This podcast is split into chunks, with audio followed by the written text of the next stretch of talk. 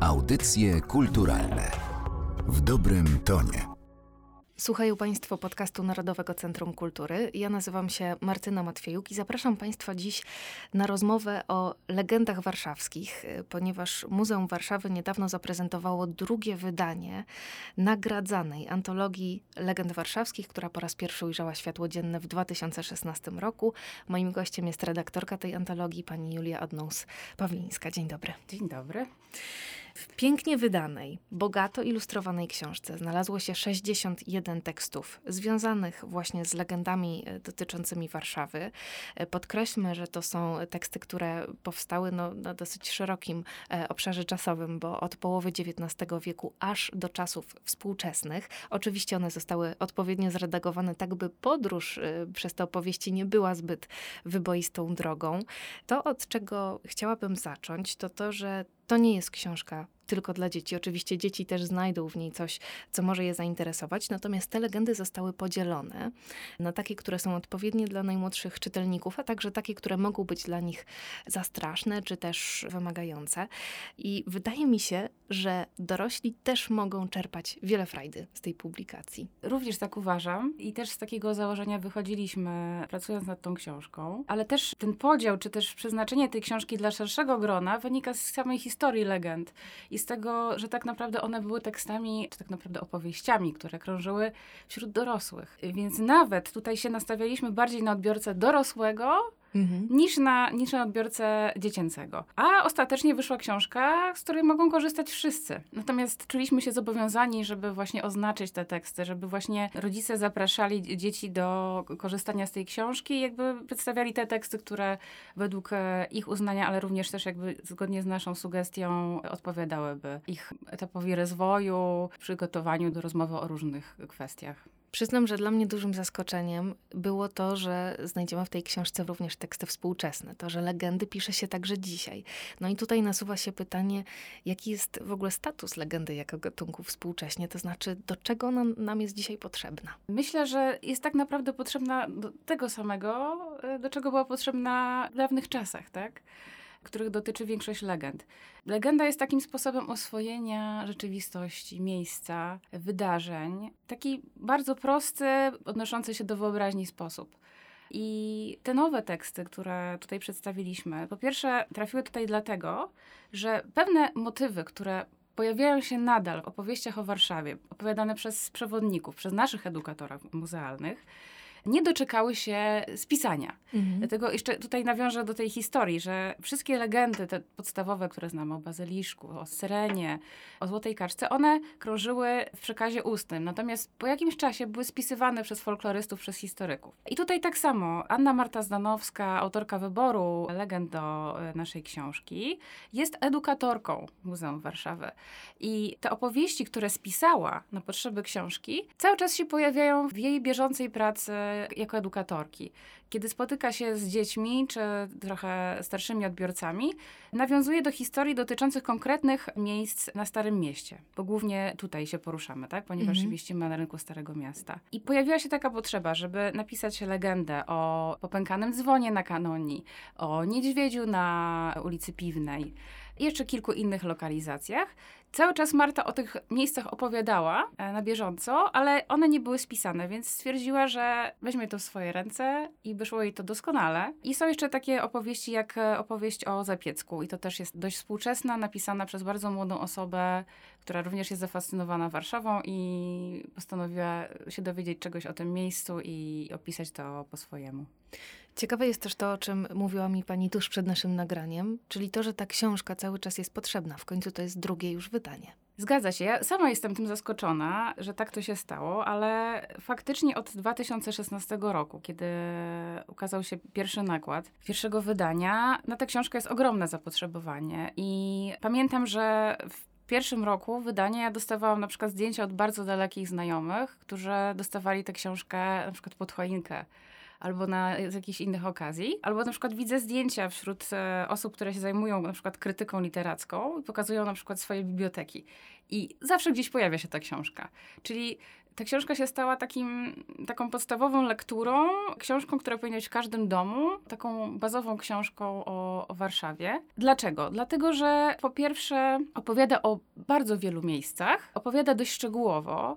Nie skupiamy się tylko i wyłącznie na przykład rynku Starego Miasta. Tylko badamy konkretne ulice. To są historie związane z konkretnymi ulicami, z konkretnymi budynkami. I to nie tylko na Starym Mieście, ale też właśnie na Powiślu. To są historie związane z Wisłą. Również pojawia się kościół na Marymoncie. Także my tutaj rozszerzyliśmy trochę to pole, ale oprócz tego pokazaliśmy, że dane motywy były opisywane w różnych wariantach, że autorzy podchodzili na różne sposoby do tego i tak jak trochę ta opowieść była snuta ustnie, że każdy dodawał coś od siebie i również autorzy potraktowali to serio. Tak, możemy to opowiedzieć po swojemu, możemy coś dodać, ale i ta legenda cały czas będzie żywa, cały czas będzie potrzebna. I takim ciekawym przykładem tego jest tekst Jana Knotego, Przezabawna historia. O bazyliszku. Mm-hmm. To jest mój ulubiony tekst z tej książki, w którym ostatecznie po wielkim strachu, który przeżywali mieszkańcy, okazuje się, że bazyliszek jest kotem. Przy okazji tutaj Jan Knot przemyca jakieś takie krytyczne, polityczno-społeczne obserwacje, ale przeciekawe jest to rozwiązanie. I wydaje mi się, że też to, że ta książka jest tak obszerna, że widać, ile tych legend krążyło w przekazie ustnym, ile jest miejsc, które są związane z legendami. Ja nawet sama nie miałam o tym pojęcia, dopóki Marta nam nie przedstawiła tego wyboru, a później już wiele miesięcy siedzieliśmy, debatowaliśmy nad tym, jak to powinno wyglądać. I myślę, że właśnie z tej pracy, którą też włożyliśmy, takie właśnie przemyślenie zawartości tego, wszystkich elementów w tej książce, właśnie to nam się w jakiś sposób zwróciło, tak? Że po prostu czytelnicy doceniają to, że ta książka jest tak bogata, ale nie tylko właśnie tą swoją objętością, ale też tym właśnie, jak dużo pracy włożyliśmy w to, żeby przedstawić tę legendę. Nie po prostu jako teksty, które się czyta nawet do poduszki, tylko że one są po prostu opowiedziane, też krytycznie, antropologicznie opracowane, są i przypisy historyczne, i jest tekst wstępny, historyczny o Warszawie. Naprawdę tutaj można się bardzo, bardzo zaangażować w ten temat. To ja jeszcze tylko dla uporządkowania dodam, że te teksty są ułożone względem lokalizacji, których dotyczą i w ramach jednej lokalizacji mamy też układ chronologiczny tych tekstów. Tutaj bazyliszek jest bardzo dobrym przykładem, bo aż 6, zdaje się, tekstów wokół tego motywu zostało zamieszczone w antologii. I też mam takie spostrzeżenie związane w ogóle z moim odbiorem tej książki, ponieważ kiedy ja przyniosłam ją do domu, to ona zainteresowała też innych domowników. No i nagle wywiązała się dyskusja, a jakiego ty bazyliszka znasz? Bo tych podań i sposobów w ogóle przedstawienia tej postaci jest bardzo dużo. W ogóle bazyliszek to jest bardzo stary motyw, prawda? Mamy bazyliszka już u Szekspira. Pewnie pokolenie młodych dorosłych też zna tego bazyliszka z Harry'ego Pottera, z Komnaty Tajemnic. Tutaj bazyliszek ten warszawski i okazuje się, że każdy z nas słyszało inną wersję tej opowieści. Tak. To absolutnie cały czas jest ta ciągłość, to wynika z tego właśnie od początku, z samego charakteru legendy. I dlatego mi się wydaje, że to będzie nieustannie potrzebne.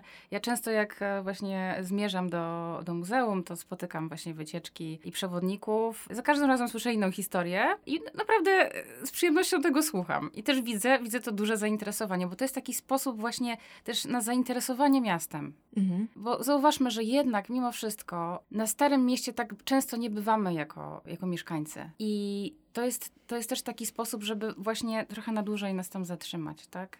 Jeżeli przychodzą tam wycieczki szkolne składające się z dzieci mieszkających w Warszawie, to ja zawsze mam nadzieję, że te dzieci będą chciały tam wracać i będą chciały poznawać historię początków miasta. Ja też pomyślałam o tej książce jako o takim dopełnieniu albo nawet inspiracji do właśnie spacerów po tych starych częściach Warszawy, zwłaszcza, że na początku znajduje się schematyczny plan właśnie tych dzielnic, których dotyczą te legendy i są tam też naniesione miejsca, lokalizacje, które już bezpowrotnie zniknęły. Tak. Chcieliśmy to uwzględnić. To też jest właśnie takie przekazywanie wiedzy w taki sposób bardzo przystępny, ale też to zapada w pamięć, tak? Że mamy mapę, na której są bardzo wyraźnie zaznaczone budynki, które możemy rozpoznać, ale też są takie jakby fantomy budynków, których już nie ma i możemy sobie później wyobrażać właśnie przechodząc obok tych miejsc. I taką też jakby rolę widzimy dla siebie jako muzeum, że cały czas chcemy jakby zatrzymać tę uwagę na historii miasta. Wrócę jeszcze do pani pracy redakcyjnej nad tymi tekstami, bo polegała ona na tym, aby te teksty możliwie też uspójnić w ramach całego tego zbioru. Mogę sobie tylko wyobrazić, jak nasz język wyewoluował przez te niemal 200 lat. Jak pani wspomina ten proces redakcyjny? Czy dużo było takich momentów, może nieczytelnych nawet, jeśli chodzi o sam język? Aż tak bardzo nie, natomiast właśnie czułam potrzebę, żeby to zaznaczyć, że jednak na potrzeby tej książki musieliśmy pewne rzeczy uwspółcześnić i dla mnie bardzo istotne było to, żeby się znalazł słownik. Mhm.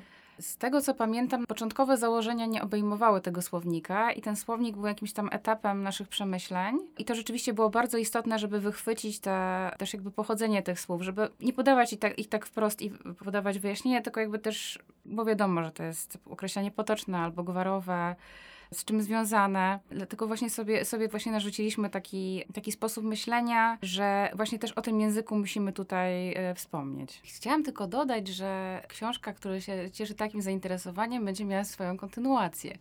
Planujemy kolejną antologię poświęconą piosenkom warszawskim i już nad nią pracujemy. Nie wydarzy się to szybko, ale chcielibyśmy, żeby ukazała się też właśnie w takim stylu. Ja myślę, że wszystkim z Państwa, którzy czują więź z Warszawą, lektura antologii legend warszawskich sprawi dużo radości. Przy okazji można poznać wiele słów trudnych, rzadko używanych, może nawet zapomnianych.